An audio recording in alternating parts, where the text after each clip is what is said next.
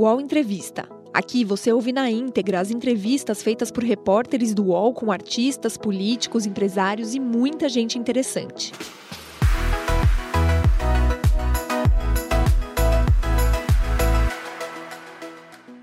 Olá, bom dia. Agora é dez horas e cinco minutos. Seja muito bem-vinda, seja bem-vindo ao nosso programa U O L Entrevista, começando a partir de agora.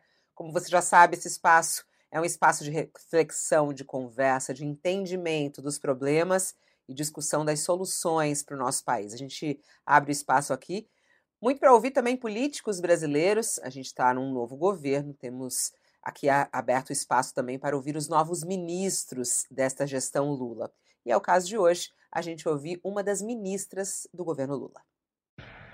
Nascida no Rio de Janeiro, Esther Dweck tem quarenta e cinco anos. É a nova ministra da Gestão e Inovação em Serviços Públicos. Professora do Instituto de Economia da Universidade Federal do Rio de Janeiro, já ocupou cargos no Ministério do Planejamento no governo Dilma Rousseff, primeiro como chefe da assessoria econômica e depois como secretária de Orçamento Federal. Em dois mil e vinte e um, Esther foi nomeada pelo Conselho Federal de Economia como a mulher economista do ano. Na área econômica, tem experiência no setor público e nas áreas de crescimento e desenvolvimento econômico. No U O L Entrevista de hoje, a ministra Esther Dweck fala sobre os desafios na área econômica, mas conta também o episódio sofrido no último final de semana. Ela e a família foram resgatados por militares lá em São Sebastião, onde ela estava passando o final de semana de carnaval e foi mais uma das vítimas do temporal que atingiu o litoral norte de São Paulo. Olá, ministra Esther Dweck, seja muito bem-vinda ao nosso programa U O L Entrevista. A gente tem hoje Leonardo Sakamoto e Alberto Bombig comigo. Seja muito bem-vinda, bom dia. Bom dia, Fabiola, é um prazer estar aqui com vocês e, enfim, acho que é um dia importante aí para a gente começar a falar sobre o Ministério, né, e conhecer um pouco mais o que a gente está fazendo aqui. Exatamente. Leonardo Sakamoto comigo, olá, Léo, bom dia. Bom dia, Fabiola. Bom dia, Bombig. Obrigado pela presença, ministra. Olá, Bombig. Bom dia. Seja bem-vindo mais uma vez. Bom dia, Fabiola. Bom dia, ministra Esther. E bom dia, meu amigo Léo Sakamoto. Queremos muito falar sobre gestão e inovação, ministra, mas queria, claro, começar uh, primeiro sabendo como é que está a senhora, a sua família, né? A gente viu essas cenas uh, no final de semana. A senhora teve que ser resgatada, assim como muitos outros que ficaram lá ilhados, diante dessa tragédia no litoral norte de São Paulo. Queria que a senhora contasse aí para a gente como é que foi isso e como é que está a senhora e a sua família. Bom, Fabiola, não, nós estamos bem, né? A gente realmente foi uma tragédia muito grande, né? Muito triste o que aconteceu na região, né? Uma chuva, acho que a maior chuva no Brasil, né? Desde então, é, a gente viu muita devastação lá, né? No entorno, a gente estava meio que bem no meio da região mais afetada, né? A gente estava entre a Barra do Saí E, e Maresias, né, na região de Camburi. Então, realmente foi assim, muito, muito triste. Nosso condomínio ficava numa beira também de encosta, então também teve muito deslizamento ali, mas nada comparado ao que aconteceu nas comunidades, principalmente na Vila do Saí, que era muito próximo de onde a gente estava, né? Então, realmente foi muito triste. As estradas foram totalmente destruídas, né? Felizmente, já se conseguiu restruir, reconstruir um trecho para poder permitir mais saída de gente de lá. Mas ainda é uma situação muito caótica lá, não, né, pelas vítimas, que foi muito, uma tristeza muito grande, mas na própria cidade, com dificuldade de abastecimento, né, a gente viu também uma atuação muito gananciosa de alguns comerciantes aumentando preços nessa uma situação de tragédia, né? E a gente viu, e eu continuo assim mantendo contato com o pessoal que está lá, informando as autoridades, né, competentes mais diretamente sobre o problema, para a gente tentar sanar o mais rápido possível e diminuir o impacto, principalmente para a população que mora lá, né? Porque agora, felizmente, os turistas já estão conseguindo sair, com isso diminui a pressão de pessoas por lá, mas a população que mora lá é que está sendo mais afetada, né? Não só as vítimas, alguns turistas também foram vítimas nesse período, mas também a população que está lá sofrendo ainda com muitos riscos de falta de abastecimento, coleta de lixo, né? Uma série de problemas na região. A senhora frequenta bastante lá? A senhora costuma frequentar esse, esse litoral? E, e como é que foi no dia? Quer dizer, é, não sei exatamente qual dia que a senhora foi resgatada, é, e estava absolutamente ilhada, a, a água entrou na casa. Conta pra gente como é que foi, ministra. É, é, é mais minha família, né, que, que frequenta mais, né, minha, minha, minha cunhada, e a gente tinha ido mais para passar o fim de semana para relaxar. É, no, na nossa casa não entrou, mas no condomínio sim, né, dois blocos do condomínio, a, o morro desceu completamente, as pessoas tiveram, todos os prédios deveriam ter sido evacuados, né, porque a gente não tinha, é, não teve nem acesso a engenheiros para fazer a vistoria do prédio, então a gente tentou evacuar todos os prédios, mas não foi possível, porque não tinha para onde, como sair de lá realmente. Tipo, todos os locais possíveis foram lotados, algumas pessoas ficaram dormindo em carros, né, porque não tinha realmente condições de ficar nos edifícios. Alguns apartamentos teve, a terra entrou dentro do apartamento, pedras, né, então realmente foi uma situação muito grave. Mas, de novo, acho que tem uma, não teve nenhuma vítima lá, felizmente, né, na, foi só questões materiais, e por isso acho que realmente não se compara a outras situações mais graves, só que realmente era impossível sair da região e precisava evacuar é, os prédios, então a gente trouxe... É, nessa operação vieram mais famílias, né, com crianças e idosos, que, que outras pessoas preferiram ficar, né, a gente não, não dava, foi impossível retirar todo mundo nessa operação, é, mas realmente foi uma situação de muito susto, mas, de novo, assim, para mim, a minha maior solidariedade é com as pessoas que sofreram mais ainda do que a gente nesse episódio, né, a gente, felizmente, está todo mundo bem, com saúde, né, sem nenhum dano físico, né, só mais material para algumas pessoas da região. A senhora saiu com o helicóptero das Forças Armadas, foi isso, né? Do, foram os militares que, que foram lá resgatar. Sim, exatamente, do comando, né? Do comando do Sudeste, né? Até eu agradecer também ao general Montenegro, né? O comandante Ferraz, ao capitão Tainer e o major Oliveira, que foi quem fez o nosso resgate, né? Uhum.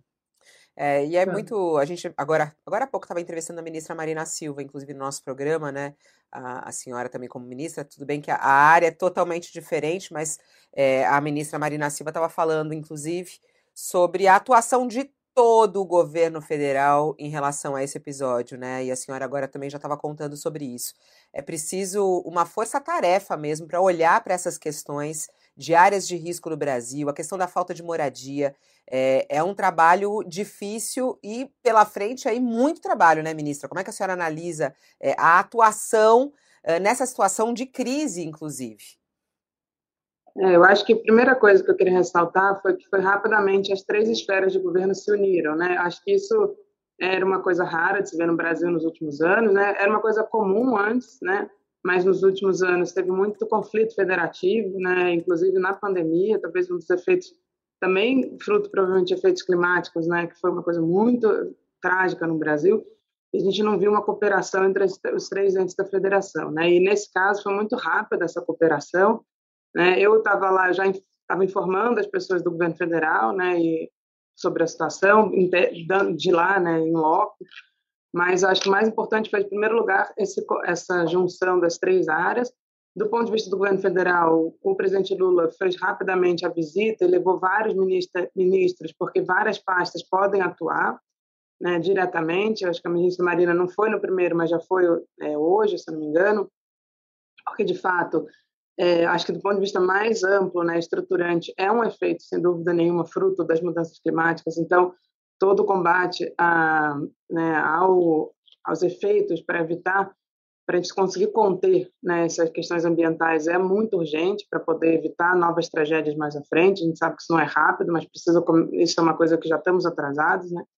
Mas também diretamente o ministro Valdez na área da Defesa Civil, o ministro Renan na questão justamente da substituição de vias, ali é uma, é uma B R, né, mas feita em parceria com o Estado, né, justamente ali é basicamente o que liga todos os bairros do, do município de, de São Sebastião, né, é uma B R que vai ligando todos esses bairros, então realmente é uma questão que precisa muito da atuação do governo federal ali, né, você teve a do próprio M D S, M D A, para garantir recursos, desenvolvimento humano, né, você tem, a, no caso do M D S, para liberar verbas do M D A para conseguir alimentos, né, você teve a própria Receita Federal doando... É, É, bens apreendidos que podem ajudar na, na recuperação ali, da, pelo menos de algum, do, das perdas materiais que as pessoas tiveram, né? A gente tem assim, uma série de, de ministérios atuando muito diretamente, a Casa Civil, obviamente, coordenando todas essas, essas ações. Então, acho que é importantíssimo, né? E atuar em parceria, que é essencial com o governo do Estado e com o município de São Sebastião e os outros municípios afetados também. Ministra, falando um pouco agora sobre a, a, a sua área no governo federal, eu queria, pode parecer estranha a pergunta, mas eu queria que a senhora explicasse o que faz o Ministério da Gestão e para que, que o governo Lula criou um Ministério da Gestão. Né? Porque é o seguinte, tem alguns ministérios novos, né? Como o Ministério da Senhora, o Ministério dos Povos Indígenas, só que o Ministério dos Povos Indígenas é quase que autoexplicativo, né? Na verdade, quando você coloca e explica, a população entende. Como é que a senhora explicaria para a população o que é, o que deve fazer o Ministério da, da Gestão e por que ele foi criado? Ótimo, obrigada, Leonardo. É, isso é super importante, porque de fato ele é um ministério novo, até os jornalistas ainda não conseguem saber É exatamente a, a missão desse ministério, né? E eu acho que é super importante poder explicar isso. Ele, de fato, é um ministério novo, embora as secretarias dentro dele não sejam novas, exceto uma, né, que eu vou falar dela, porque talvez seja a secretaria que, de fato, justifique a criação do ministério. Ele é um ministério voltado, é, em primeiro lugar, para dentro do governo, né? Para ampliação do que a gente chama das capacidades estatais e uma transformação permanente do Estado. Justamente a única secretaria nova é essa Secretaria Extraordinária de Transformação do Estado, que é para justamente pensar que coisas precisam ser melhoradas para que o Estado atue de forma mais célere, né, com, com mais capacidade de prestar o serviço para a população, né, de forma a melhorar a utilização dos seus recursos, né, e não só dos recursos financeiros. Né, a gente pensa sempre na questão orçamentária, que está ligada ao Ministério do Planejamento e Orçamento, da ministra Simone Tebet, mas o governo ele tem vários outros recursos, ele tem recursos de pessoas, né? Então, como é que a gente capacita melhor os servidores, como é que a gente utiliza melhor a força de trabalho, como é que a gente dimensiona essa força de trabalho é, correta em cada área, né? Para poder garantir uma melhor prestação de serviços públicos. A gente tem a Secretaria de Governo Digital, que permite que o governo possa fazer uma grande transformação digital do Estado e melhora a prestação de serviço público para a população. Né? A gente tem já... É, foi uma área que vem sendo feita. Recentemente eu tive uma, re, uma reunião com a embaixadora da Dinamarca, que foi uma parceria do governo brasileiro em dois mil e quinze com o governo da Dinamarca para uma, para uma proposta de como é que você poderia melhorar o governo digital, que gerou uma grande mudança na área de governo digital no, no Brasil. Né? E hoje em dia a gente foi dimensionado como o segundo melhor país que, trans, que avançou nessa área, né? Porque justamente é uma área que permite você melhorar a prestação de serviço com acesso à internet, né? Quem tem acesso à internet consegue fazer vários, até acessar vários serviços diretamente pelo seu celular. E a gente está discutindo agora a preocupação com uma inclusão digital, né? Que a gente não pode, o governo se transformar em digital e parte da população não ter acesso aos serviços mais. Né? Então, como é que a gente melhora isso? Como é que a gente garante que todo mundo vai ter acesso a essa melhoria do serviço? A gente tem também, dentro do Ministério, a Secretaria de Patrimônio da União, que é um grande ativo do governo federal, e aí, direta, mais ligado até à discussão anterior, né, a área de patrimônio da União, ela pode atuar de forma, inclusive, a, a gente quer, né, que ela mude o foco, de, desde de ser uma preocupação com desestatização e venda de patrimônio para obter recursos financeiros, e utilize esse patrimônio para a melhoria das políticas públicas. Então, a gente já tem uma... A Secretaria de Patrimônio da União, ela está em todos os estados. A gente tem uma área que cuida dessa região onde foi mais afetada, já estamos avaliando se existem terrenos disponíveis para habitação popular, estamos fazendo uma seja, série desculpa, de propostas. Desculpa interromper a senhora, mas só para entender essa parte que acho que eu achei bem importante. A S P U, é, uma das, das atribuições que ela pode ter, inclusive, então, é encontrar terrenos de melhor qualidade é, para poder fazer construção de moradias para famílias que foram atingidas por desastres. Nesse caso específico, sim, mas não só, a gente está fazendo isso independente, né, da, é, não é só para a questão de desastres, mas nesse caso específico pode atuar numa, numa uma área bem, espe bem específica onde houve um desastre. Mas a gente está pensando isso de uma forma mais ampla. Né? No caso da S P U, por exemplo, a gente, desde a transição, vem discutindo a relação dela com os outros ministérios, né, para que possa ela atuar mais em disponibilizar o patrimônio para a política pública do que simplesmente olhar o patrimônio como algo a ser vendido para obter recursos financeiros, e que ela pode ser uma maneira muito melhor, inclusive, com, de certo, do ponto de vista até financeiro, ser um retorno maior para o Estado. Então, a gente já está criando um comitê interministerial com o Ministério das Cidades, Desenvolvimento Regional, para a gente poder olhar esse patrimônio de forma a utilização dele para políticas públicas, em especial, no caso de um desastre, como agora, naquela região, avaliar se existem terrenos públicos da União que poderiam ser destinados a isso, não só terrenos, às vezes prédios. Né, a União recebe, muitas vezes, como é, pagamento de multas, terrenos, imóveis. Então, a gente muitas vezes pode utilizar, isso, às vezes até um prédio precisa ser, é, é, ele não pode não estar em condição no primeiro momento para habitação, mas pode ser repensado para habitação e ser feito todo um processo de modernização dele. É, isso é super interessante, né? Por exemplo, São Paulo já tentou fazer isso aqui em algumas prefeituras. Tem uma burocracia jurídica enorme para isso, né? É, de você conseguir essa liberação e ter esse terreno na sua mão mesmo. É, vai atuar em parceria com o Ministério da Justiça, por exemplo? Como, como é que vai ser para, inclusive, tirar da frente a burocracia jurídica para conseguir utilizar esse, esse terreno é, brevemente, vamos colocar assim? Olha, Fabiola, essa pergunta foi ótima porque ajuda a falar de mais uma área importante aqui do Ministério, que é a desburocratização. Inclusive, em avaliar essa ideia de transformação permanente do Estado é ver se algumas legislações que são excessivamente burocráticas não podem ser transformadas para melhorar justamente esse processo de, não só especificamente na destinação de imóveis para uso como de habitação popular, mas em outras áreas que a gente percebe que existe muita, burocratiza... muita burocracia para coisas que poderiam ser muito mais simplificadas. Né? Então, a gente, o Ministério ele também tem esse papel em atuar na, na desburocratização. Claro, nem sempre vai ser só nossa atribuição. E é como você falou, por isso essa necessidade de parceria de um comitê interministerial para avaliação de possíveis mudanças. Né? Então, muitas vezes vai ser na área, no âmbito da Receita Federal, vai ser em, na, no âmbito de outras secretarias que estão em outros ministérios, mas que a gente possa ter esse olhar. E aí, eh, eu queria só voltar à pergunta do, do Sakamoto anterior. Por que foi criado esse ministério? Talvez eu não tenha respondido isso, né? Ele originalmente foi um ministério que sempre existiu, o Ministério do Planejamento, Orçamento e Gestão, né? Só na gestão Bolsonaro e no Collor que você criou um super Ministério da Economia, que na nossa visão nunca deu certo, porque você centraliza muita coisa num único ministro. Ele obviamente não tem capacidade de atuar em todas essas áreas é, da me- de forma da mesma maneira, né? Ele acaba eu, priorizando algumas áreas, deixando outras de lado, né, e elas acabam sendo tocadas, claro, pelos secretários que estão nas pastas, etcétera, mas com pouco foco do ministro e, portanto, mais próximo do próprio governo federal. Então, nesse sentido, o que que a gente, por que que esse ministério foi criado? Para separar a área de planejamento e orçamento, que são áreas importantíssimas e que acabam demandando do ministro do planejamento, orçamento e gestão, demandavam muito do ministro do planejamento, orçamento e gestão, muito mais foco, e essas outras áreas que são essenciais para que o Estado funcione corretamente, para que você dimensione o Estado da maneira correta, elas ficavam com menos atenção. Então, a ideia de criar o Ministério da Gestão é justamente para ter um ministro, no caso, uma ministra, né, voltada junto com os secretários de diversas pastas. Olha que eu nem terminei de falar de todas as pastas do Ministério.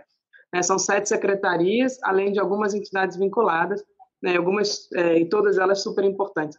Então, é justamente para dar mais foco nisso, e se a gente percebe, apesar de ser um número aparentemente grande de secretarias, né, na verdade são seis, mais a Secretaria Especial, né, extraordinária, elas são muito interligadas, né, elas podem atuar muito em parceria. A gente tem feito reuniões de secretários quase semanais, né, algumas semanas a gente não consegue por conflitos de agenda, mas a gente tenta fazer quase que semanal, e a gente percebe quando um vai falando de um problema, o outro consegue ter a solução para aquele problema.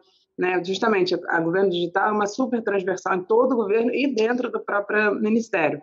Né, a gente ainda tem a Secretaria das Estatais, né, que é super importante, e a secretaria que dá o nome do todo o ministério, né, que é a Secretaria de Gestão e Inovação, que foi alterado o nome para reforçar uma coisa que está no nome do ministério, que é a inovação em serviços públicos. Né, essa ideia de transformação permanente do Estado e ampliação da capacidade estatais é o foco dessa inovação permanente.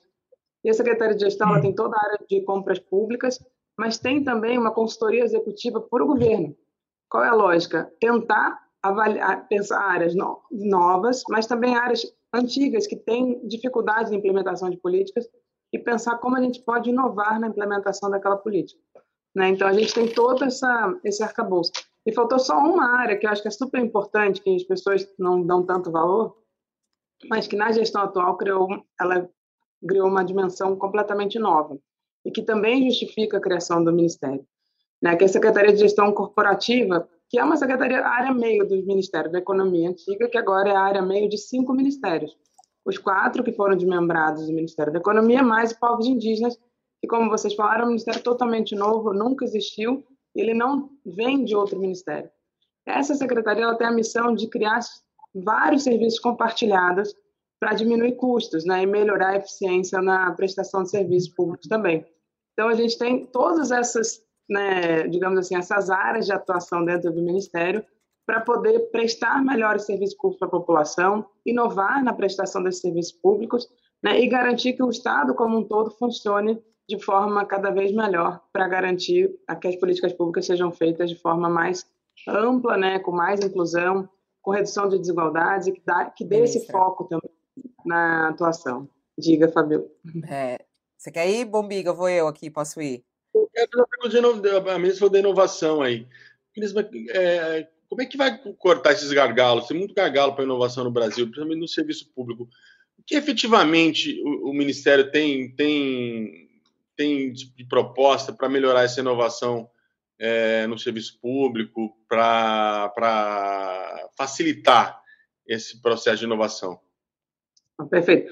E é bom só para deixar bem claro, né, Alberto, é que a gente tem, só para não confundir, existe toda a área de inovação tecnológica para fora, né, das empresas, que está no Ministério de Ciência e Inovação, né, e está também no Ministério do M I D I C, né, que são os ministérios voltados para a inovação tecnológica na indústria, na, no, no serviço, no comércio.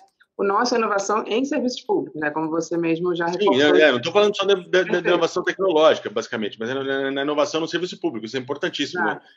Exatamente, como, não, é essencial. Como se dá, né? Como se dá, como vai ser feito, como mensurar, tudo isso. Até Perfeito. porque a gente vem de um governo, né, ministra, acho que só para a gente até trazer aqui a, a prática, né, o governo Bolsonaro dizia menos Estado, né, é, há muitas críticas ao servidor público, é, a senhora que tem estudos nisso, vem governo Lula com, querendo valorizar o serviço público, né, e muitos falam, ah, porque é servidor público, quer colocar aquela marca de gente arrastada, funcionário que só pesa para o Estado. A senhora pensa absolutamente contrário disso, né? Não, perfeito. Acho que é... E essas duas coisas são totalmente interligadas, né? A inovação no serviço público, claro, ela passa pela área de governo digital, para você ter mais é, transformação digital no governo, né, e permitir é, que você tem, possa fazer as coisas de forma mais rápida. Passa pela desburocratização, que a gente já falou, mas passa também por servidores capacitados e treinados nas suas áreas, né? Acho que isso é muito importante, porque as pessoas esquecem que a política pública, a gente fala assim, ah, eu quero reduzir desigualdade, eu quero conseguir faz, é, trazer, fazer uma política mais inclusiva, mas eu não faço isso sem pessoas, né? As políticas públicas, quando a gente fala assim, eu quero melhorar a saúde e a educação, saúde e educação são intensivos em servidores públicos, né? Saúde e educação são basicamente prestados por servidores públicos, que vão desde professores e médicos, mas enfermeiros, técnicos de enfermagem, técnicos administrativos de educação, né? Então, você tem uma ampla gama de pessoas, que são essas pessoas que fazem, de fato, a inovação no serviço público. E aí, a inovação, ela passa, como eu falei, não só pela transformação digital, mas por pensar como fazer diferente, né? E isso é super importante. E essa área, como é que o governo, como é que o Ministério pode apoiar nisso, né? Acho que são várias, tem uma outra área que eu não mencionei ainda no Ministério, que é a Escola Nacional de Administração Pública, né, que é justamente a escola principal do âmbito do governo federal no, no civil, né, de formação de pessoas. E ela tem feito, né, com base em práticas internacionais, a gente, inclusive, nesse momento, está num processo com a, a professora Mariana Mazzucato de fortalecimento disso, né, em pensar em que a gente chama de aprendizado em loco. Como é que eu faço com os servidores naquela sua área de atuação aprendam mais e pensem como fazer melhor a sua própria é, a sua a política pública, né? Então a gente tem todo um processo de capacitação, formação e do, do que a gente chama, né, numa numa numa tecnologia, numa linguagem, né, bem acadêmica, que é o learning by doing, né? Que é você aprender fazendo e conseguir fazer melhor. E a gente tem esse processo de consultoria É, executiva dentro da Secretaria de Gestão, que monta times que vão, junto com as áreas finalísticas, pensar como melhorar aquela política pública. E, eventualmente, pode ser, eu preciso de um servidor com uma capacitação diferente, eu preciso de um, uma inovação tecnológica, né? E aí, uma outra área que está dentro do Ministério, que é a Dataprev, que é uma das né, são as duas grandes empresas de T I do governo, a Dataprev e o SERPRO.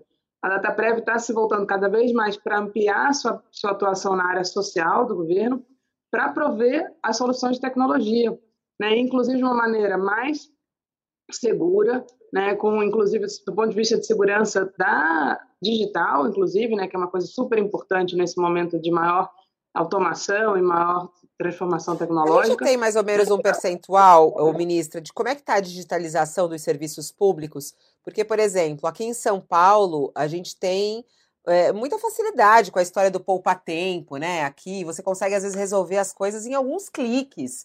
É, uhum. E eles falam, né, por exemplo, cada vez menos papel, tudo sendo resolvido. No governo federal, eh, ministra, tem alguma, alguma porcentagem, por exemplo? Quantos por cento estamos digitalizados? Eh, quanto que está isso fácil ou difícil? Então, a gente, olha, o governo federal está bem avançado nisso. Eu, eu posso até, eu não tenho exatamente percentual, mas posso até te falar, mas assim, a gente hoje em dia, no Gov ponto br, que é o portal que agrega vários serviços do governo federal, você tem já cento e quarenta e dois milhões de pessoas que acessam regularmente, né? E um número menor, que eu acho que em torno de quarenta milhões, se eu não me engano, que são pessoas que têm contas prata e ouro, que dão acesso a mais serviços, né? Por exemplo, a própria é, assinatura digital, sabe? Todo aquele processo de certificação de assinatura, você hoje dentro, quem tem conta prata e ouro, né, que são em torno de trinta e cinco milhões de pessoas, se eu não me engano, desses cento e quarenta e dois milhões, elas já podem fazer uma série de serviços, porque você faz interconexão com os bancos, com áreas, com a própria biometria, então você garante que aquela pessoa, de fato, é ela mesma, né? Só que o que a gente que a gente está querendo é ampliar o número de pessoas com prata e ouro para elas terem acesso a mais serviços e também ampliar o número de pessoas que acessam o Gov ponto br de forma, né, garantir que todas as é, pessoas que possam, que precisam acessar o governo, acessem. E realmente, assim, eu não tenho o percentual completo, mas do ponto de vista de processos eletrônicos internos ao governo, hoje em dia, o sistema eletrônico, ele basicamente cobre todas as áreas do governo, então realmente essa questão do papel é praticamente inexistente hoje em dia, né? Tudo faz por meio de processo eletrônico. A gente tem alguns sistemas para assuntos específicos que são com mais segurança, que precisam ser feitos por outros sistemas. Então, a gente tem uma... Basicamente, assim, o governo federal ele atua de forma eletrônica já no, no seu o, dia a dia. E o governo Bolsonaro fala, ele fala que, né, o Bolsonaro, por exemplo, até mesmo o ministro das Comunicações, lá, o Fábio Faria, falava sobre a tecnologia do governo, sobre... O governo Bolsonaro andou nesse ponto, ministra, dessa questão da, da tecnologia, de, de, ou não? Não, andou sim, mas eu acho que até eu queria reforçar um pouco o que eu tinha falado antes.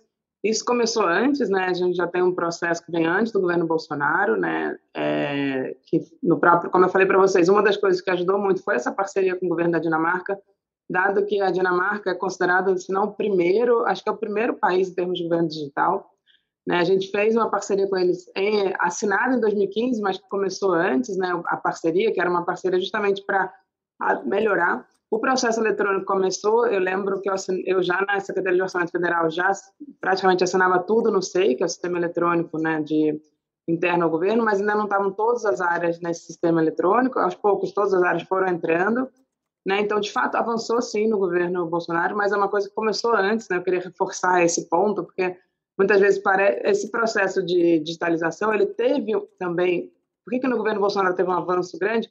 Foi o próprio efeito da pandemia, né? A necessidade de você não, não precisar fazer as coisas de forma remota ajudou a que aquele processo que já vinha acontecendo, né, desde antes do governo Bolsonaro se acelerasse para poder permitir que o governo continuasse atuando mesmo, de forma, mesmo que de forma remota, com as pessoas não podendo ser, estar fisicamente no mesmo local. Misa, só para a gente é, tocar num assunto também que acho que é caro ao, ao debate público, que é a questão da reforma administrativa, né? O governo Bolsonaro, em dois mil e vinte, encaminhou ao Congresso a P E C trinta e dois, a proposta de emenda constitucional trinta e dois, e na reforma administrativa do governo Bolsonaro, ela acabava com a estabilidade dos servidores públicos, né? O que que vocês pretendem fazer com a reforma administrativa? Vocês vão é, retirar, enviar outra? Qual, qual que é a, a proposta do governo Lula nesse sentido? Acho que, é, bom, em primeiro lugar, a gente é bastante contrário à P E C trinta e dois de dois mil e dezenove, que é esse projeto enviado pelo governo Bolsonaro, que tinha um foco muito grande, na, tinha uma, como diagnóstico, digamos, a visão que a Fabiola reforçou de servidores, que, né, de, um, de uma certa criminalização dos servidores públicos, né? Então, tinha esse foco muito grande em poder demitir, em reduzir a, a, a dimensão da força de trabalho, reduzir salários, né? Em também... para gerar uma competição maior entre os servidores públicos e não uma cooperação. tinha, delegava, né, meio que relegava o próprio funcionário o seu processo de capacitação, sem dar muita ênfase nisso, né, e a gente tem uma visão oposta a isso, né, acho que esse ponto, e eu até queria reforçar uma fala que eu tenho feito muito grande, que eu acho que a estabilidade protege mais o Estado do que o próprio servidor, é claro que tem uma proteção ao servidor, mas ela é principalmente uma proteção ao Estado, né, para evitar perseguições políticas. Não sei, é, acho que pouca gente, não sei se todo mundo sabe disso, mas os servidores excelentes, muito competentes, que tinham atuado no, nos governos do P T, que foram governos que duraram treze anos, então, basicamente, os servidores que, por suas competências, tinham ascendido a cargos importantes, né, muitos deles foram postos numa certa geladeira, né, e se fosse um processo de, que, sem estabilidade, eles teriam sido demitidos simplesmente por uma perseguição política e não pela sua falta de capacidade de atuação. Né, já existe, a estabilidade não significa que a pessoa que tenha, faça algum, cometa algum delito, ou que tenha, é, que não trabalhe, né, uma série de coisas, não, essas pessoas podem ser demitidas, mesmo com, com a estabilidade existente. O que a estabilidade evita é uma perseguição política, é uma, um assédio aos servidores, né, é isso que a gente precisa proteger, porque você precisa garantir condições de trabalho dignas, né, e que as pessoas possam, de fato, desempenhar o que é mais importante a elas, que é servir ao cidadão. O nome servidor público é porque o, o trabalho dele é servir as pessoas, né? E é, essa, e é esse ambiente que a gente precisa estimular, de mais cooperação, de uma formação continuada, de um aprendizado, né? Para que, que as políticas sejam melhores feitas na, na ponta. Né? Ou seja, no novo, projeto, no novo projeto do governo que você deve mandar, essa flexibilização da estabilidade vai estar de fora, então? Sim, estaria de fora. E acho que esse ponto, que, acho que é, recentemente, acho que o ministro Haddad foi questionado, né, num, que de fato não, a gente não vê a reforma administrativa como um foco para a redução de custos. Né? Não é aí o locus da redução de custos. Agora, o que a gente tem, está fazendo aqui no Ministério é um dimensionamento da folha. Né? A gente teve uma ausência de concursos públicos nesse período da, da gestão Bolsonaro, né? Basicamente não houve quase nenhum concurso público, e o que a gente está vendo é que algumas áreas, de fato, você está muito, está subdimensionada, você tem muito menos gente do que é necessário para cumprir, e outras, você pode ter tido um processo de transformação digital que não precisa da mesma quantidade de servidores que você tinha antes. Então, nosso foco é em garantir o dimensionamento correto da folha. Né? Nem você ter uma máquina inchada, né, que não precisa, mas também não ter ela subdimensionada que gera filas. Né? O caso do I N S S que a gente está vendo, é um problema, muitas vezes, de falta de gente para fazer os processos, né? ou, fal- ou alguma falha na maneira como o processo está sendo feito. Né? Então, a gente tem a própria Dataprev, ela já acelerou muito, como a Dataprev é responsável pelo, ah, pela folha do I N S S, a Dataprev hoje em dia consegue, tendo, recebendo os documentos de forma digitalizada, checar se as informações estão corretas, se não tem nenhum processo, ela consegue acelerar o processo de De, de garantia do benefício. Né? Então, o, a previdência, muitas vezes, é mais simples. A outra que demanda a gente, que são perícias médicas, que é impossível ser substituído por máquina, né? Por óbvio, essa é mais demorada. Então, assim, por isso que a gente precisa desse dimensionamento correto de quantas pessoas precisam estar em cada área do governo e que vai mudando, obviamente, conforme você vai ter inovações tecnológicas. Né? Ministra, é, muito quando se fala de gestão pública, tem se feito, principalmente nas prefeituras e também nos estados, a terceirização dos serviços, né? É, as concessões, é, a iniciativa privada, é, em, vários, em várias áreas, inclusive na área de, de saúde, de educação. A senhora é a favor, é, da terceirização? Não, de, de áreas fins, não. Não eu é a favor da terceirização, por exemplo, não. no serviço público é, e também, por exemplo, na concessão da, de, à iniciativa privada de alguns setores, como, por exemplo, educação, saúde, entre outros, vamos colocar assim. É, eu acho que, bom, vamos, eu, vamos mencionar. Não, eu acho que saúde e educação devem ser públicas, gratuitas, ofertadas pelo Estado, né? Isso é a minha visão sobre saúde e educação. É, e a gente tem que ampliar isso, né? A gente sabe que no caso do SUS, ele é um sistema único, né? E a gente viu toda a potencialidade desse sistema único e toda a necessidade de um país com dimensões nossas e com a tamanha desigualdade de ter um sistema único de saúde público prestado pelo serviço público, né? Agora, é claro que existem áreas que você, a, a gente sabe que são áreas que as pessoas têm uma grande rotatividade, que as pessoas não vão parar e que muitas vezes o ideal é que seja um, um trabalho temporário, inclusive de formação das pessoas e não uma permanente. Né? Então, essas, algumas áreas que não são de atividades fins, né, de enfermagem, de técnico de, técnico de enfermagem, de médico, de, é, da área, de outras áreas que são muito específicas dentro de um hospital, por exemplo, poderiam eventualmente ser terceirizadas, mas não o serviço como um todo. E, muito, e assim, acho que esse é um ponto que vai, tem que ser rediscutido, né, dentro, tem que ser discutido dentro do governo federal, que muitas vezes está acontecendo no âmbito municipal e estadual, e até por, por, por uma legislação, né, que, que, que tem uma trava para o tamanho da, da, da folha. Né? E aí a gente precisa avaliar, né, isso. Se isso, na verdade, é uma terceirização por uma melhoria da gestão ou é uma trava porque você precisa contratar gente e não pode, né? Dado que municípios, principalmente, eles têm, são intensivos em gente, dado que a principal função dos municípios é a segurança, não, segurança Estado, desculpa, é a guarda municipal, né? É saúde e educação, que são intensivos em, em pessoas. E as estradas, então, por exemplo? E as, as estradas? Você estradas... era a favor da concessão das estradas à iniciativa não, privada? Não, aí... Não, acho que isso, acho que essa discussão da, da de logística, né, e da área de, a gente está falando de dois assuntos distintos, é bem distinto na minha visão. Não, isso sim, tanto que o P P I no governo federal foi mantido, né, o programa de parceria de investimento, e eu, e eu tenho uma visão assim, todo, tudo que o governo faz é em parceria com o setor privado, né, na área de investimento. Isso acho que as pessoas têm pouca dimensão. O governo, quando ele faz uma obra pública, é uma parceria com o setor privado, porque ele contrata uma empresa privada para fazer a obra. Então, já é uma parceria. E você tem o extremo, né, que seria uma concessão do serviço completamente, que ele concede, inclusive, a gestão daquela, da rodovia, né? Não só a construção, mas a própria gestão da rodovia e a manutenção permanente, etcétera. Mas os contratos de manutenção que o governo faz são muitas de, de rodovias públicas, que existem contratos de manutenção de cinco, dez anos, são feitos com empresas privadas. Vocês têm as P P Ps, que são uma parceria do governo com ente privado, onde o governo ainda paga grande parte do serviço, porque esse serviço não tem condições de se manter é, de forma é, autônoma, né? Então, existem várias formas de parceria e eu acho que elas são todas válidas e tem que avaliar a situação de cada situação. Então, acho que sim, concessões em estradas são possíveis e, dependendo da estrada, essa é a melhor solução, de fato. Mas isso tudo precisa ser avaliado caso a caso, né, para avaliar se essa é a melhor solução naquela, da, dessa forma de parceria entre o Estado e o setor privado.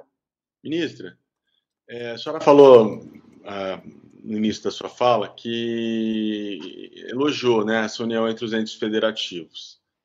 É, eu queria entender melhor como a senhora enxerga essa, essa aproximação, por exemplo, do governo de São Paulo, que é um governo, o, o ex-ministro Tarcísio foi ministro, ministro de infraestrutura do Bolsonaro, né? Inclusive a concessão da Rio Santos, no trecho que que que está todo afetado, foi feita por ele, na gestão dele. É...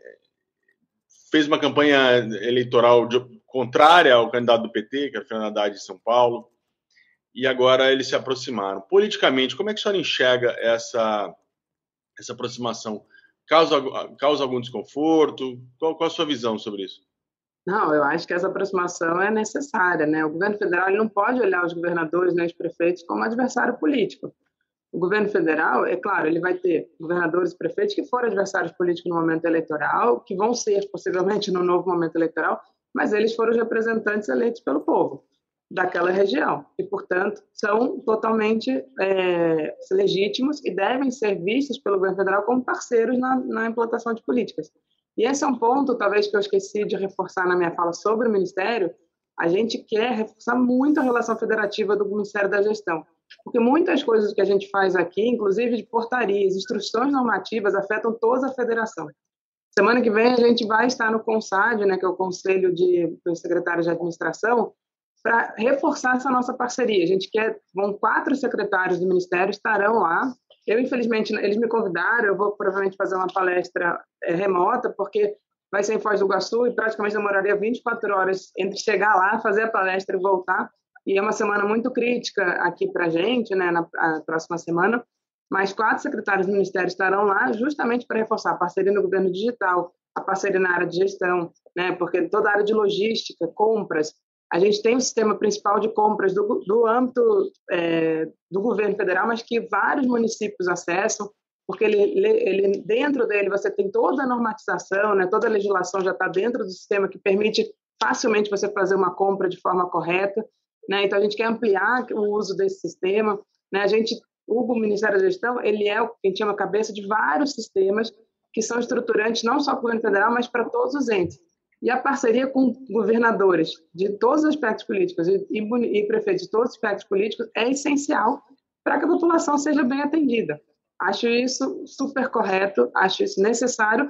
Isso não, não impede que, na próxima eleição, estejamos em lados diferentes. Isso é, é por óbvio, é do processo democrático que a gente tenha vários partidos políticos com divisa, diferentes visões políticas, mas, uma vez eleitos, todos devem trabalhar em cooperação, dado que todo mundo está ali para servir a população. O U O L Entrevista volta já.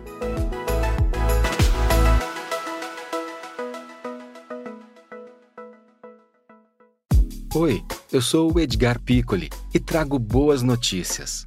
Isso, Trago Boas Notícias é um podcast original Spotify produzido pelo U O L para você se informar e relaxar. As histórias que eu conto aqui são de Ecoa, a plataforma do U O L por um mundo melhor. De segunda a sexta-feira, às seis da tarde, tem um novo episódio grátis no Spotify e no U O L. Dá também para baixar e ouvir offline, quando você quiser. Vai lá, Sakamoto, pode ir. Obrigado, Fabiola. Ah, um ponto, a gente estava falando de servidores públicos e ele falou da reforma e eu fiquei... Tem um outro tema também quicando, que é a questão do reajuste do salário dos servidores públicos. Há uma reclamação por parte dos servidores que estão sem reajuste há muito tempo. O Ministério da Gestão ele está cuidando dessa negociação, né, com relação aos servidores. Qual que vai ser a proposta final? Um aumento linear para todo mundo e, e mais um aumento no, no vale, como foi questionado? Como é que o governo deve lidar com isso? E esse aumento também vai atingir os militares ou só os servidores civis? Então, é, acho que, em primeiro lugar, é importante entender que houve uma aprovação da lei orçamentária. Qualquer reajuste aos servidores tem que estar previsto na lei orçamentária, né? Não pode ser uma decisão do Ministério da Gestão é, unilateral, e, e no processo de negociação da P E C da transição, né, o que eu chamo de P E C da, da reconstrução nacional, né, até escrevi um texto no, já no, na transição ainda sobre isso, né, aquela, na P E C a gente garantiu, junto com o relator, né, que ele foi uma atuação muito importante do relator, um espaço orçamentário para o registro de servidores. E, de fato, assim, do ponto de vista dos servidores civis, não dos militares, os civis. Você tem dois grandes grupos de servidores, né? Você tem um, as carreiras até mais baixas, que em dois mil e quinze fizeram acordo apenas por dois anos, né? Ainda no governo Dilma, fizeram acordo por dois anos, então valeu para dezesseis e dezessete, e uma outra parte de servidores que fizeram acordo por quatro anos, é, e que valeu então por quinze, dezesseis, dezessete, é, dezesseis, dezessete, dezoito, dezenove. Então você já tem dois grupos com diferenças aí, uns que tiveram reajuste só até dezessete, outro até dezenove. Depois, no governo é, Bolsonaro, não houve nenhum reajuste, de fato, exceto os militares, que na, reforma, na discussão da reforma da Previdência no âmbito do setor público, né, que foi feita de forma separada, o regime próprio, que é dos civis, e o regime dos militares foi completamente separado, os militares tiveram uma reestruturação de carreira que permitiu avanços salariais ainda depois de dezenove. Foi o único, setor, o único grupo, né, dos servidores públicos que tiveram aumentos a partir de dezenove. Então, no âmbito da tramitação, o relator é, definiu que seria que o valor que está lá é para civis e um reajuste linear, né? Então, a gente tem uma dificuldade de fazer, inclusive, essa diferenciação de quem teve até dezessete e quem teve até dezenove, porque é o que está aprovado na lei, é um reajuste linear civil. É, a gente está discutindo dentro do âmbito do governo federal. A ideia do aumento dos benefícios, que também não teve nenhum aumento nesse período, existe uma trava legal que a gente também só pode aumentar pela inflação acumulada desde o último reajuste. Como o último reajuste, se eu não me engano, é quinze ou dezesseis, eu não tenho certeza absoluta, a gente está, a proposta que a gente fez foi aumentar todo o reajuste inflacionário desde, a última, desde o último aumento. E que isso beneficia isso. Quem tem salário baixo. Dá quanto mais ou menos isso em percentual? Dá quarenta e dois por cento. Nos benefícios, é, precisamente, a gente está focando no auxílio alimentação, né, pra, que é dá uns quarenta e dois por cento, que foi o acumulado de perdas é, em termos da, da inflação, né, E, só que a gente sabe que, eu já vi servidores reclamando que o, o valor do executivo é muito mais baixo do que o dos outros poderes, o que é verdadeiro. Os outros poderes estão acima de mil reais, é, mil, vale, variando entre mil e cem e mil e trezentos, né? Enquanto que os servidores é, do executivo é quatrocentos reais, quatrocentos e cinquenta. Então, de fato, a gente, e a gente queria muito dar esse aumento porque a gente acha que isso beneficia também quem ganha menos dentro do serviço público federal. Só para a gente entender, ministra, só para ficar bem, bem didático aqui, a, a proposta, então, de reajuste é de quarenta e dois por cento para... benefício da alimentação. É. E, e, pa, e para o reajuste... Alimentação. A, a benefício, alimentação, aumento de quarenta e dois por cento. E para o Sim. salário, o salário do servidor público, reajuste de quanto será a proposta? Não, a gente tá, a, a gente fez uma primeira proposta, né, e a gente, só que a gente ainda tá, esse é um processo de negociação, né, então eu prefiro ainda assim, a gente fez uma primeira proposta, Já, é, e é só, é só reforçar um ponto também, é, no final do ano passado, né, ainda no, dentro do âmbito do orçamento de, de, de, de dois mil e vinte e três, né, foi feita uma proposta para os demais, foi feita não, foi aprovada uma lei para os demais poderes, sancionada pelo governo, pelo, já pelo governo Lula. De, seis, de três parcelas de seis por cento, né? De seis em dois mil e vinte e três, seis em dois mil e vinte e quatro e seis em dois mil e vinte e cinco. Então, isso foi para o Poder Legislativo e Judiciário. Só o Executivo não teve aumento, né? Então, de fato, a gente reconhece essa necessidade. Só que, o, só que a gente ainda não tem para os próximos anos. A gente, os próximos anos, a gente vai começar a negociar assim que a gente finalizar o de dois mil e vinte e três, né?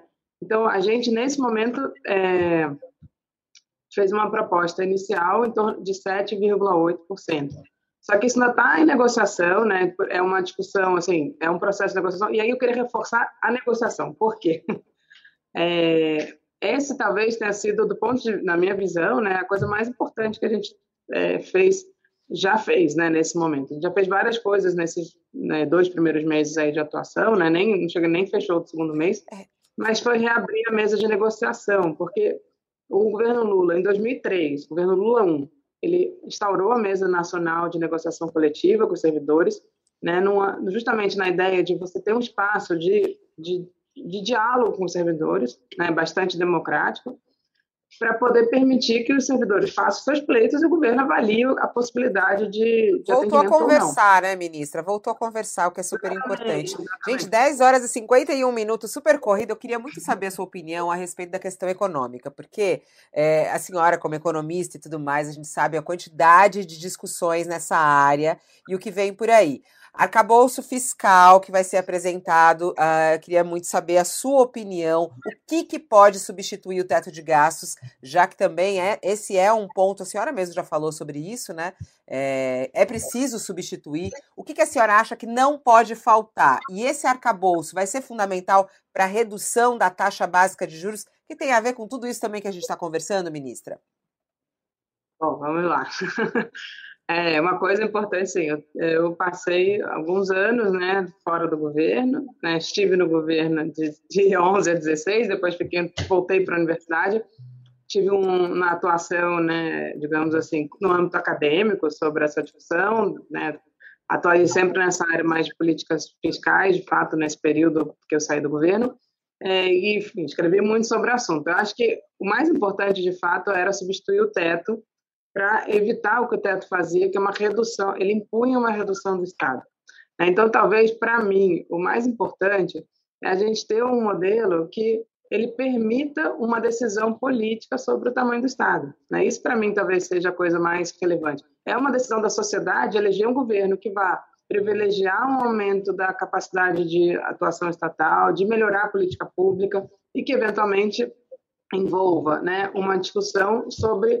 o próprio tamanho do Estado. A gente sabe que no Brasil a gente não tem um Estado pequeno, né, comparado a outros países é, em desenvolvimento, porém, a gente tem um Estado que, do ponto de vista da prestação de serviço público, é o mais completo entre os países de desenvolvimento. Com o Sistema Único de Saúde, com uma, é o maior Sistema Único de Saúde, né, do ponto de vista mundial, aí comparado com todos os países, dada a dimensão da população brasileira. A gente tem educação pública, né, em todas as áreas, que precisa de mais qualidade, a gente sabe disso, tem que, tem que investir nessa área de aumento da qualidade, da, tanto da educação quanto da saúde. Então, na minha visão, a gente não pode ter um sistema, como era a regra fiscal anterior, que impunha uma redução do Estado, dado que o governo não acompanhava nem o crescimento populacional, né, muito menos o crescimento do P I B, quando houvesse, né? E a gente, então, precisa de uma regra que não, não tenha, imponha essa redução do Estado e permita que essa discussão seja uma discussão com a sociedade, né? Acho que, para mim, esse é o principal foco e também uma das principais coisas da P E C aprovada no ano passado, que foi desconstitucionalizar a regra fiscal. A regra fiscal é para estar no âmbito de uma lei complementar, que é uma lei que regulamenta a Constituição, mas não na Constituição, que é o âmbito da Lei de Responsabilidade Fiscal. É ali que tem que ser feita a discussão, né? Então, acho que esses dois pontos são pontos essenciais. É você permitir que a decisão sobre o Estado seja no âmbito político e de uma decisão com a sociedade, né? E também que permita, é, desconstitucionalize a regra e ela volte para o âmbito correto, que é a lei complementar, no âmbito, provavelmente, da própria Lei de Responsabilidade Fiscal. Agora, só lembrando que isso é uma atribuição da proposta do Ministério da Fazenda, em parceria com o Ministério do Planejamento e Orçamento, e, obviamente, outros ministérios como o nosso será chamado para discutir a proposta em breve, né? Mas que a gente, o governo tem uma preocupação em enviar, é, acho que ainda em março, se eu não me engano, foi o que o ministro Haddad comentou, dado que em abril é enviada, né, pela ministra Tebet a proposta de lei de diretrizes orçamentárias. Então, acho que esse é um timing, então, em breve vocês terão, né, conhecimento da proposta que o governo enviará, e, de novo, é um projeto de lei que será discutido no âmbito do Congresso Nacional também, né, com toda a sociedade. Ô, ministra, mas só para ficar claro aqui, traduzindo aqui no, é, na linguagem mais popular, é, não está parecendo que o governo quer gastar muito e não está... A senhora diz, reforma administrativa é, não vai diminuir, diminuir gasto. É, o teto... Vamos mudar. De onde é que, como é que vai fazer para o governo gastar menos e ter mais dinheiro para investir? Onde está essa mágica? De onde vai surgir o dinheiro? Ah, bom, acho que a sua, a sua, a sua pergunta foi até boa, porque, de fato, acho que a preocupação do governo é investir mais, né? E acho que esse ponto... Não, sim, dos brasileiros, de uma maneira geral, não é do governo, né? Imagino que a gente, como a ah. Fabiola colocou, depois de quatro anos que a gente teve aí, precisa fazer esse país voltar a andar, né? Gerar, gerar riqueza, gerar emprego, né? Carteira assinada... Como fazer isso, né? Assim, tem um monte de promessas de campanha sendo cumprida, é ótimo, né? Aumento do salário mínimo, a, a faixa de isenção do I R, mas e, e de onde virá o dinheiro, né? Como é que faz? Qual a mágica? Bom, acho que tem dois, não tem mágica, né? Acho que tem trabalho, acho que isso é importante. Mas são duas coisas, assim, a própria, o governo ele precisa atuar para que a economia volte a crescer, né? Acho que as pessoas têm uma lógica de que o governo saindo, o setor privado entraria. Acho que isso não acontece, no Brasil não aconteceu, né? Acho que é o contrário, essa parceria entre o governo federal e o setor privado é o que é essencial para a economia voltar a crescer, né? E o governo precisa se capacitar para poder prestar o serviço. Por exemplo, a gente estava falando aqui sobre construção de estradas. Mesmo uma concessão, não existe um empresário que vai acordar um dia e falar, vou construir uma estrada em algum lugar. O governo federal precisa dimensionar o local onde isso precisa ser feito, que estrada precisa ser duplicada, que estrada precisa ser recapeada, E, contra, e chamar o serviço privado para atuar junto. Então, é essa parceria que faz a economia crescer. Não é a saída do Estado que faz o setor privado entrar. É o governo federal, em parceria com o setor privado, trabalhar junto. E aí eu volto, acho que eu queria reforçar esse ponto, né? A nossa parceria com a professora Mariana Mazzucato tem muito, claro, da, da nossa visão sobre a atuação do Estado, que é muito, muito, é, muito similar. Que é o Estado, ele é um, o Estado, ele é um Estado, como ela chama de Estado empreendedor, ele viabiliza que políticas públicas sejam feitas, mas ele viabiliza também que políticas tecnológicas sejam feitas para que o setor privado possa inovar. O Estado ele entra para garantir, né, diminuir as incertezas em muitas áreas. Então, é essa parceria que faz a economia crescer. Não é a saída do Estado que faz a economia crescer. A saída do Estado, muitas vezes, vai fazer a economia é, colapsar e não crescer. Agora, é claro, não é o Estado substituir o setor privado, é o Estado atuar em parceria. E esse é o foco, talvez, do, da, da nossa atuação aqui, né? De pensar como é que essa parceria pode ser feita, e aí, desburocratizando para que o setor privado possa entrar, viabilizando, né, espaços para atuação com menos incerteza, com mais segurança, não só segurança jurídica, mas segurança até de retorno, muitas vezes, né? Então, é essa a lógica que a gente pensa aqui como atuação. Não é o substituir o setor privado, nem o contrário, né? Ô, ministra, nessa linha que a senhora está falando, né, muito interessante da questão da economia crescer, é, dá para colocar nesse caldo aí as reclamações do presidente Lula em relação à taxa básica de juros e os ataques que ele faz ao presidente do Banco Central? Porque é muito isso, algumas pessoas dizem, poxa, mas ele foi eleito para isso, é, ele, ele, ele tem o voto do povo para isso, ele tem que reclamar dos juros altos. Aí ele fala, se eu, presidente da República, não posso reclamar, quem vai reclamar? O que os juros altos desse tamanho prejudica nesse crescimento do Brasil que a gente está falando aqui? Tá, bom, acho que o, o presidente ele está muito preocupado com a retomada do crescimento, né? Acho que esse é o, é, é o foco dele. Ele foi, como ele diz, ele foi eleito para isso. Ele nos pede que a gente atue para viabilizar o processo de crescimento econômico, né? Acho que todos os ministros estão com essa missão. É, e, de fato, os juros altos eles muitas vezes afetam a própria capacidade que as pessoas têm. De, e esse, quando a gente fala em parceria do setor privado, né, a parceria, o setor privado muitas vezes ele vai atuar não com capital próprio, porque ele não vai ter esse capital para permitir o crescimento necessário, ele precisa pegar emprestado. Né, e os, os juros básicos altos acabam afetando também os juros na ponta, né, que, que tanto para as empresas, mas até para as famílias, muitas vezes. E aí isso acaba impedindo que eles possam, então, pegar empréstimos para fazer os investimentos necessários para a economia continuar crescendo, ou voltar a crescer, no caso específico brasileiro, né? E é essa a preocupação do presidente. Agora, essa é uma discussão, de novo, mais no âmbito é, da política monetária, que está no âmbito do Banco Central, não está sob a minha gestão. Agora, eu acho uma coisa que é importante, essa atuação, é, é, no fundo, essa combinação entre política fiscal e monetária é muito importante para que o governo possa é, contribuir para o crescimento econômico. Agora, as razões, acho que o presidente do Banco Central e o, não só o presidente do Banco Central, que ele não determina isso sozinho, né? É, o Comitê de Política Monetária é quem determina isso, né? Vai ter uma, acho que tem em março uma nova, uma nova reunião, mas de fato eu estou muito, do ponto de vista de atuação política, eu estou muito fora dessa área diretamente. Não, né? Sim, eu, a gente não sabe, muito... não, é, não é atribuição do seu ministério, né? Mas eu lhe pergunto pela sua experiência como economista, né? É, vários, inclusive, ministros aqui que não são de, dessa área falam que há espaço para redução dos juros, que, atrelado com o que Lula está falando. A senhora acha que há é, é, espaço para redução de juros? Juros não precisa estar nesse tamanho, ou, ou precisa? Não, eu vou, é, acho que essa é uma discussão que está fora do meu âmbito direto de atuação. Eu acho só que, assim, é esse ponto, né? A gente, claro, com uma redução de juros, ela, ajuda, ela contribui para uma retomada do crescimento. Mas eu acho que, independente disso, né? Que acho que esse é o ponto central, eu me, eu me concentro, assim, independente da situação dos juros, o que, que a gente pode fazer para melhorar a, a capacidade de crescimento da economia brasileira. E o nosso Ministério tem muita coisa que pode fazer para isso. Né? E aí a gente já falou, falei algumas áreas aqui que atuando podem contribuir, né? E de novo, acho que para reforçar, e aí até para um pouco respondendo aquela pergunta sobre ah, o Estado, o governo quer gastar muito e como é que fica espaço para crescimento, né? De novo, não é isso, né? Não é o governo gastar muito para crescer, é o governo gastar de forma correta, né? E acho que, e aí para assim, acho que para reforçar, acho que o nosso ministério, qual é a grande missão do nosso ministério, né? Para dar, se fosse resumir em uma frase, é qualificar, é, dar qualidade ao gasto público, né? Acho que essa talvez seja a grande missão do ministério. Quando a gente fala em capacidade estatal, é como é que eu gasto de forma melhor.